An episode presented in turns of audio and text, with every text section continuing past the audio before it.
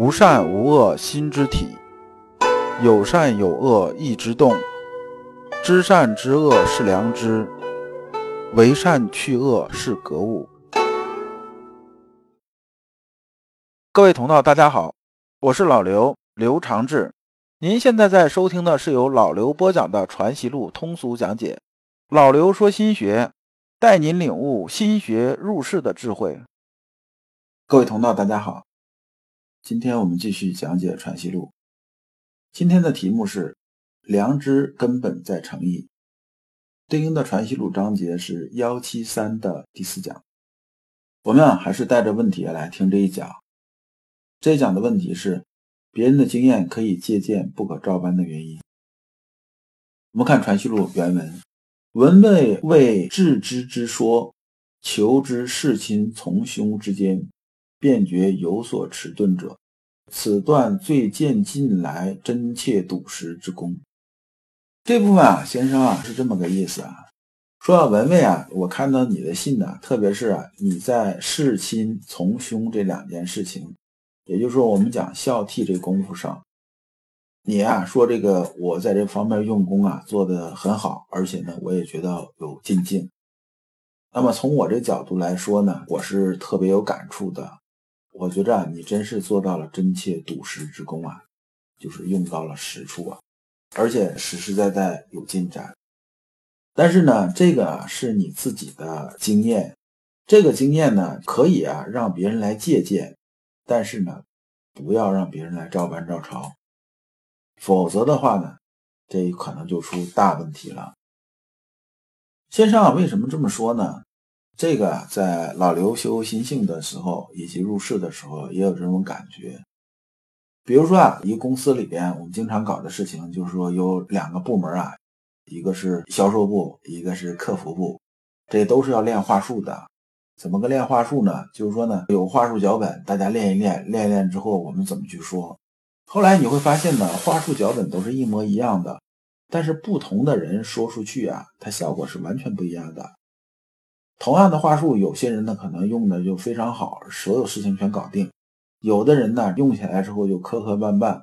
说这个事情本来是客服啊用来安抚啊客户、缓解情绪的，结果呢有的人呢用这话术吧，就把这个客户干脆就惹毛了，惹到公司来闹事儿来了。这种事情老刘也是见过的。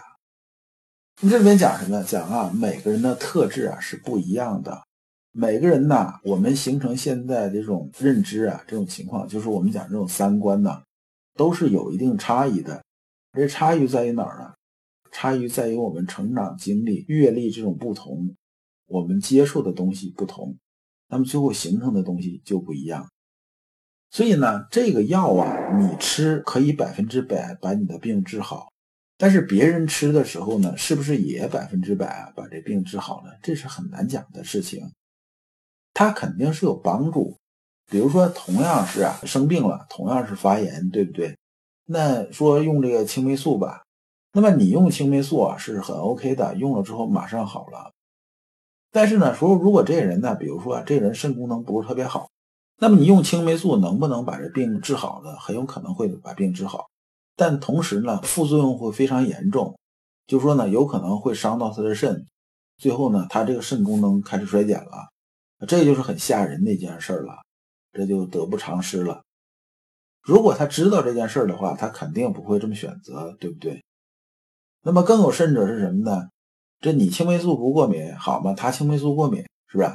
然后呢，你给你打上了之后呢，你没两天活蹦乱跳，给他打上之后没两分钟，他基本上去另一个世界报道去了。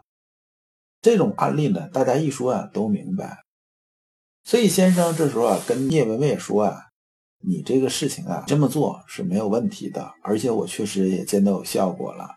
但是你这事情呢，只能啊给别人借鉴，你不能让别人照搬照抄。这个事情啊要非常慎重。这里边呢，先生也讲出来一点，就是老刘心里边这种体会。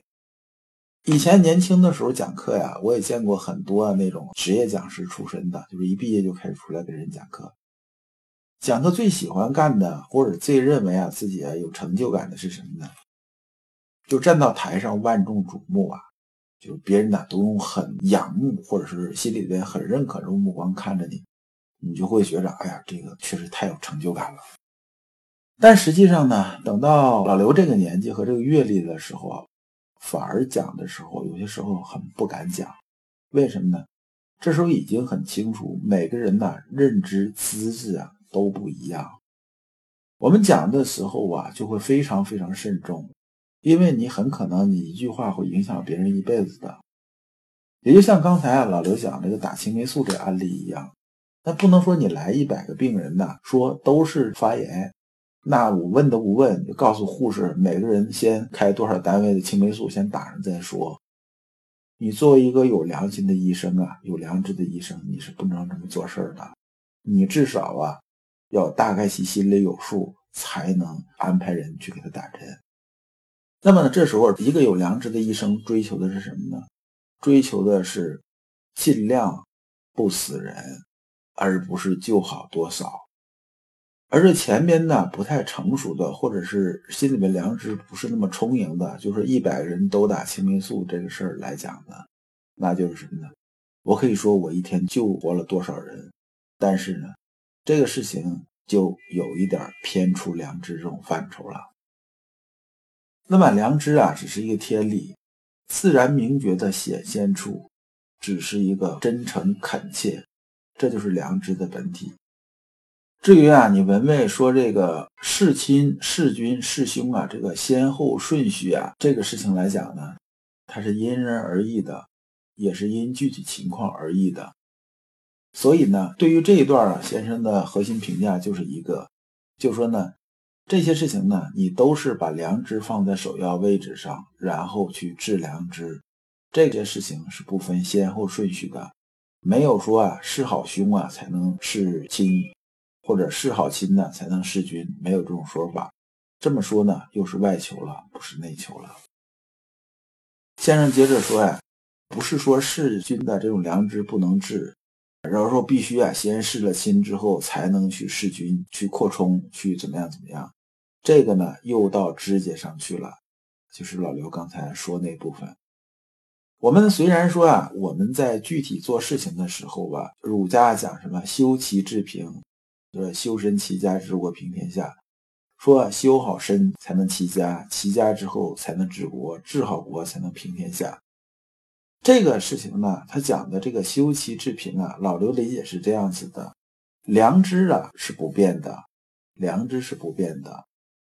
就像呢，我们最早讲孔子是九千亿，这个怎么样怎么样，讲这个纯金这件事情，说我们啊把人修好了之后呢，那么我们都是啊纯金之身呐，就是纯度是一致的，但是这个分量啊它是不一致的。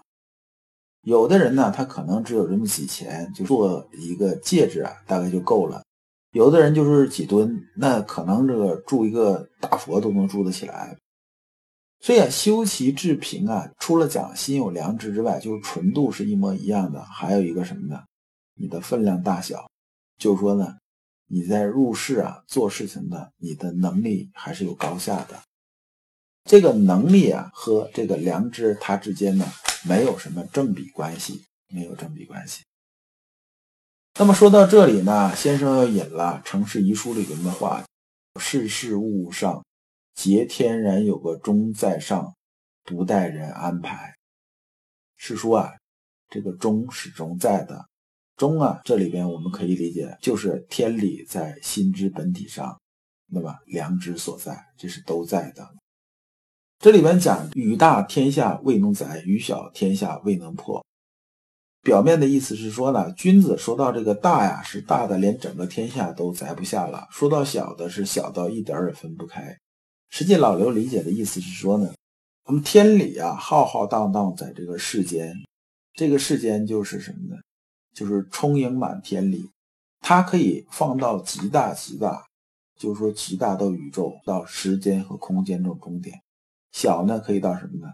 小到无法分割，就是最后分不掉，都在这个范围之内，就是天理之所在。我们修心性呢，修的就是天理在心之本体上。那么良知啊，只是有这么一个原则，这个原则就是根本。无论弑亲从兄弑君，形式上来看呢，都是完全相同的这种事情。就是根本点是一样的。这一样就是什么呢？就是诚意。我们做这些事情的时候，无论是我们对父母尽孝，还是啊弑君这件事儿，咱们现在讲啊，就是做事的时候有没有尽心。如果我们心里呢没有诚意，就是拉出架势给人看，这就是虚伪，这就是所谓伪行了。所以呢，良知最重要的性质是什么呢？就是诚意。意诚了，良知自然就能得到其用；意诚了。良知显现和作用之处，自然呢就是恰到好处，发而皆中结。如果你不知道如何进入心学殿堂，如果你在为人处事时经常左右为难，如果你在入世践行时经常茫然无措，那么你可以加老刘的微信。老刘的微信是老刘说心学的首字母加三个六。老刘为你答疑解惑。带你趟过晦涩的暗河，到达智慧的彼岸。那么这部分呢，我们就讲完了。下一部分我们讲行人之本。感谢诸君。